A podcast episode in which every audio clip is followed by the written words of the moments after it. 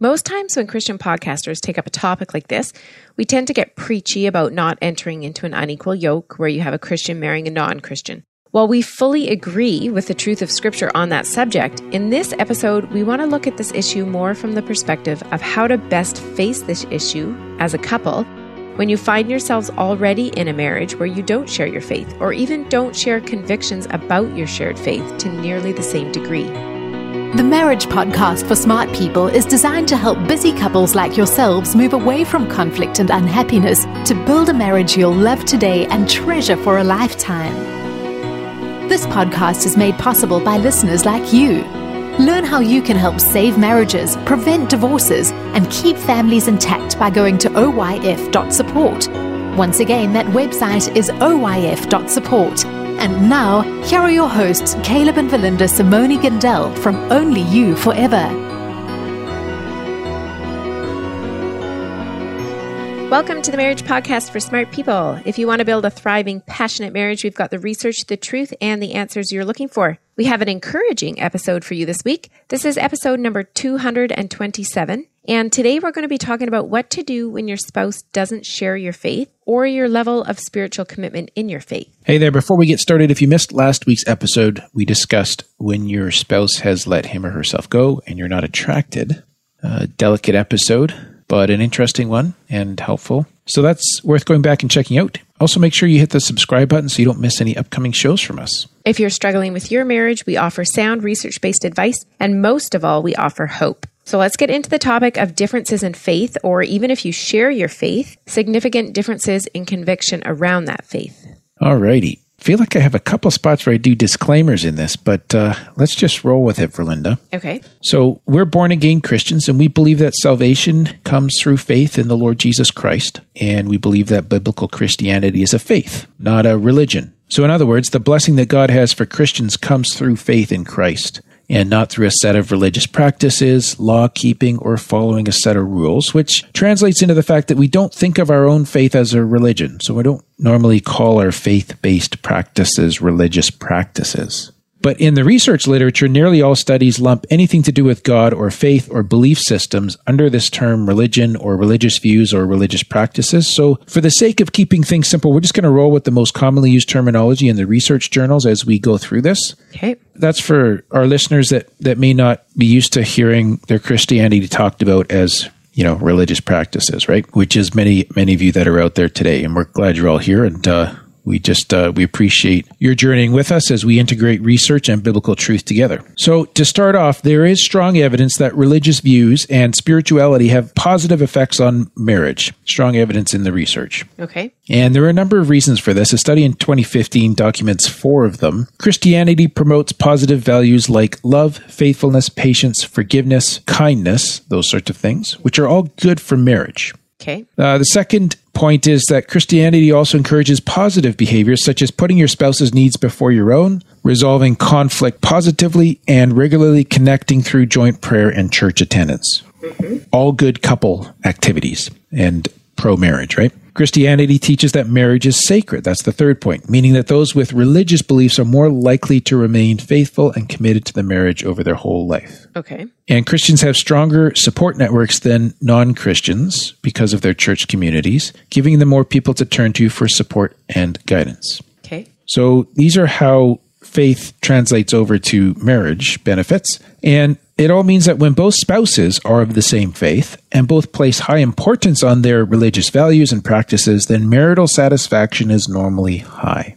Okay. In that case. And this has been documented in the research. Okay. Now, when your spiritual values don't align, so when one spouse is very committed to their faith and the other is not, or when one spouse is religious and the other isn't at all, or when spouses are committed to different religions or have entirely different belief systems okay? This is these are all different ways that you can have misaligned spiritual values. Yeah. those can all impact the marriage but it may not be for the reasons that you expect. So what are the reasons then? okay so and again a little disclaimer here. So i we do some generalizations and in fairness we're dealing with studies of the general population. So i'll say something like non-religious people will probably display less actions that are good for the marriage and just notice when I do that, there'll be tentative language in there, like will probably.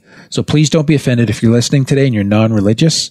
We're reporting on statistical issues here, and you personally may well be an exception to that. We acknowledge that there are highly religious people who are terrible marriage partners. Mm-hmm. And we acknowledge that there are non religious people who are devoted, loving, magnificent spouses, right? Okay. So we're not making global statements, or we're, or we're going to try not to. We're just pointing out general trends in a population. So if you're an exception, great. And if not, I hope you'll make some room to consider what the research is saying, whether you're a Christian or not a Christian, or regardless of how strongly you practice your Christianity. Think about how you might apply these things into your marriage as we do to ours. So again, then generally, spirituality leads to attitudes and actions that are good for marriage. If one spouse is non religious or is less committed to their faith, they'll probably display less of these helpful actions and attitudes. Oh, okay. And this was actually tested by in a study uh, by a researcher with the last name Samuel in 2015 who interviewed couples where one spouse placed high importance on their faith and the other spouse did not. And the study found that the non religious or the less religious spouse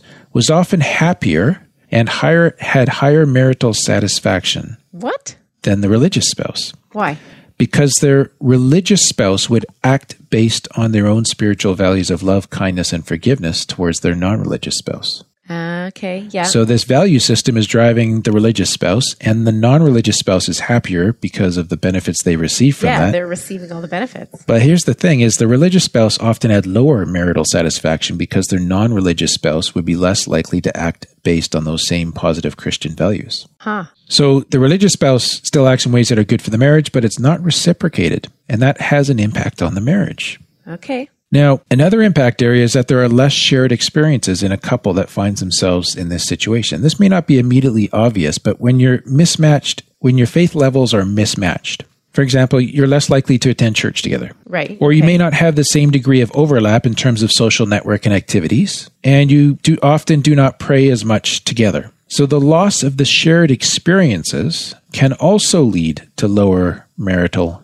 happiness. And this was documented in a study by a group of researchers in 1990. So is that like because they're doing things on their own rather than together? Yeah. In other episodes, and I don't have them the, off the top of my head here, but in other episodes, we've talked about the importance of shared experiences, mm-hmm. like doing stuff together, right? Okay. So when you're not going to church together and you're not praying together, like a lot of those things are missing that would otherwise be absent in a in a shared faith scenario. Okay. Yeah. So, once again, as we're going through this, we've uh, created a bonus guide for our much appreciated supporters. And this week's guide is for those of you who are actively engaged in your Christian faith, but are married to someone who is not practicing or who does not share those values. And our, our bonus guide offers you additional teaching on how you can stay strong in your faith, even how to carefully examine how your own walk with the Lord appears to your spouse. So I think it's a, it, it could be very, very useful for you to download this, and you can get it by becoming a patron of the Marriage Podcast for Smart People and we'll just take a quick 60 second break to tell you more about that. What happens when the fairy tale marriage meets reality? Too often, high expectations lead to disappointment, communication breaks down, and the struggles of day to day life become overwhelming, leaving you feeling lost and without hope. Unfortunately, marriage does not come with an instruction manual. Marriage troubles are deeply personal and can take a toll on you, your spouse, and your family. Counseling can be expensive and divorce is very costly. It doesn't have to be this way. Caleb and Verlinda understand your pain and frustration. Their mission is to help save as many marriages as possible, and to date, thousands of couples are helped through their weekly podcast. But the most important marriage they want to help save is yours. With a minimum of a $10 investment a month, you gain access to exclusive bonus content and valuable information to help you succeed in your own marriage. Learn more about saving marriages and how you can help at oyf.support. That's oyf.support. You're listening to the Marriage Podcast for Smart People. Before the break, we were talking about how couples with mismatched religious values often have less shared experiences. Mm-hmm. And now here's another thing is that there's an impact of all this that happens over time, like over the long term. Yeah.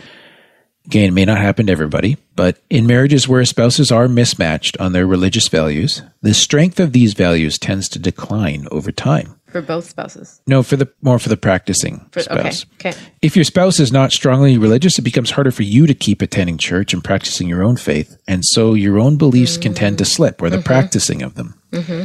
This decline in beliefs leads to a, a, decline in the positive attitudes and actions that are associated with your faith or your religious values which leads to a decline in marital satisfaction. Is this actually in the research? Yes. Wow. Okay. Yeah. And so the main message here is that mismatched values, religious values, do not in themselves harm your marriage here.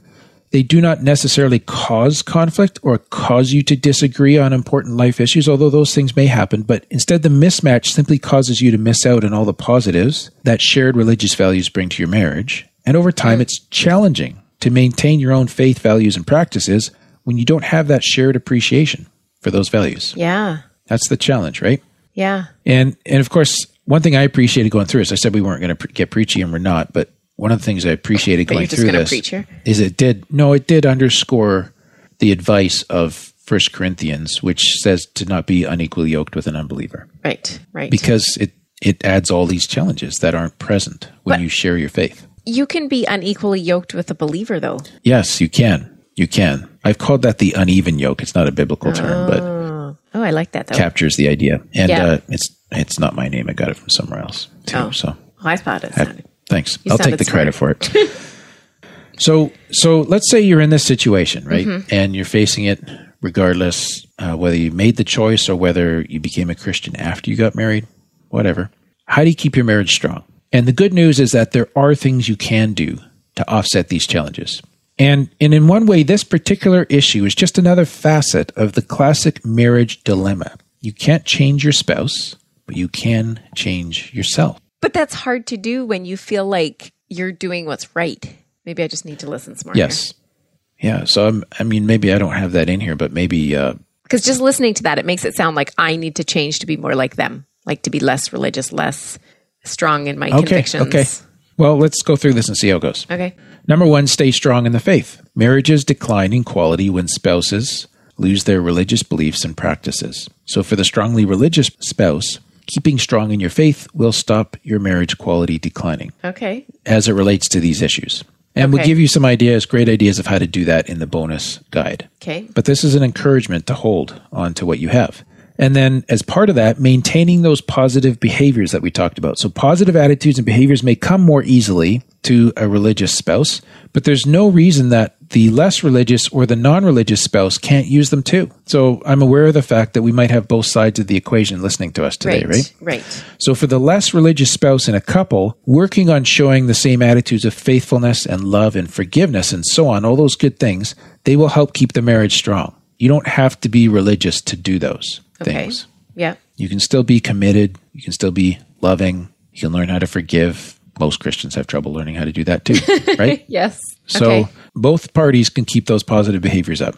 And then communication is another one, as we always seem to come back to. So in couples that have different faiths or a different commitment to their faith, conflict can arise when one spouse wants to make decisions based on religious teaching or morals and the other does not. And it's easy to go, well, we never will share the same belief, so therefore we won't solve this conflict. That's a, mm, it's easy to go that route. Yep. But the use of positive, helpful conflict resolution strategies in these situations is a strong predictor of marital satisfaction, even if you do have that difference in faith. Okay. That's from a study uh, actually back in the 1960s. That's older than we are. Yes, by quite a bit.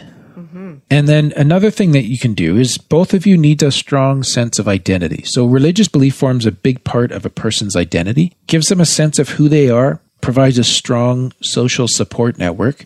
People who are less religious may not have that sense of identity and purpose or the same level of support. And that can lead them to feel isolated, having to try to fit in with beliefs and people that they don't really agree with. So this is kind of the awkward go to church with your spouse thing, right? Right. Okay. right? It feels isolating. It feels different. So if your spouse is much more religious than you are, it's important that you also find your own sense of meaning and purpose, your own support network, your own identity, rather than trying to merge with your spouse's beliefs. And I don't want to dissuade you from becoming a Christian here, but this is this is still kind of the classic marriage dilemma. A study from 2007 described this as finding balance between togetherness and individuality, which really every couple needs to do anyways. Mm-hmm. And ideally, I would encourage you to consider your spouse's Christian faith, but not engaging in that faith through their relationship to Christ, but pursuing your own relationship with Jesus Christ. Okay. We all need to have our own journey. We need to have our own new birth into the family of God. So rather than just obliging your spouse or even being indifferent, pursue your own relationship with God. Read the Bible for yourself as a way to figure out what your own needs are, what your own goals and desires are for life as well. Okay. So it can still be individuated uh, while exploring. Togetherness. Yes. Okay. You have something brewing. I can see it. Yeah, I just don't know that this is the route I would have taken if I was. What route would you have taken? I don't know. That's the problem. Because I'm more of the, and I know this is something I struggle with, but like if you don't agree with me, then I want to convince you that I'm right. Right. So I guess that's where the, you know, the conflict resolution, communicating when you disagree and all that Yeah. kind of comes in. But Yeah. I agree it has to be an individual thing. Like you can't you can't have your faith on what is it on the shirt tails of someone else or the coattails Right. of someone else. Like it does have to be individual. Yeah. And this is the tough part of, you know, you got to let even the people you love very closely and care about deeply have their own journey. Mm-hmm. Can't control the outcome. Like we all have ideas of what's best for other people. Right. And and some of those ideas are objectively true based on scripture. Mm-hmm.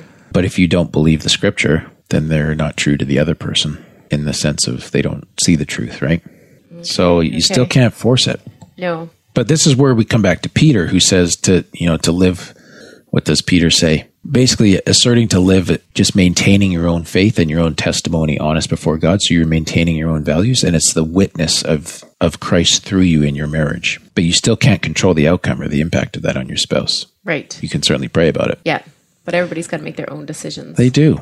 They do. Yeah. Alrighty. I think that's a wrap for today. Thank you to Melissa and Katie, who became patrons between this recording and our previous one. To all our faithful supporters, we appreciate you immensely. So thank you. Next week, Caleb. We're talking about how to make the most of an unhappy marriage. Say you're in that situation, you don't want to change it in terms of leaving it. What are you going to do? Hmm? Let's let's try and make the best of it. Yeah, that'll be interesting. Some real strategies for that. Good. Well, that is all for today's episode. You can get the full show notes at oyf.link slash 227. Find out how you can help. Go to oyf.support. Thanks, and we'll see you next week. The Marriage Podcast for Smart People is totally funded by listeners who support Caleb and Verlinda in their mission to save marriages. If you would like to be part of this worthy cause, open your web browser to oyf.support. A minimum investment of $10 per month will help restore hope to married couples. Plus, as a patron, you'll gain access to exclusive bonus content and valuable information to help you succeed in your own marriage. Go to the website oyf.support now for more information. Thanks for listening to the Marriage Podcast for Smart People from Only You Forever.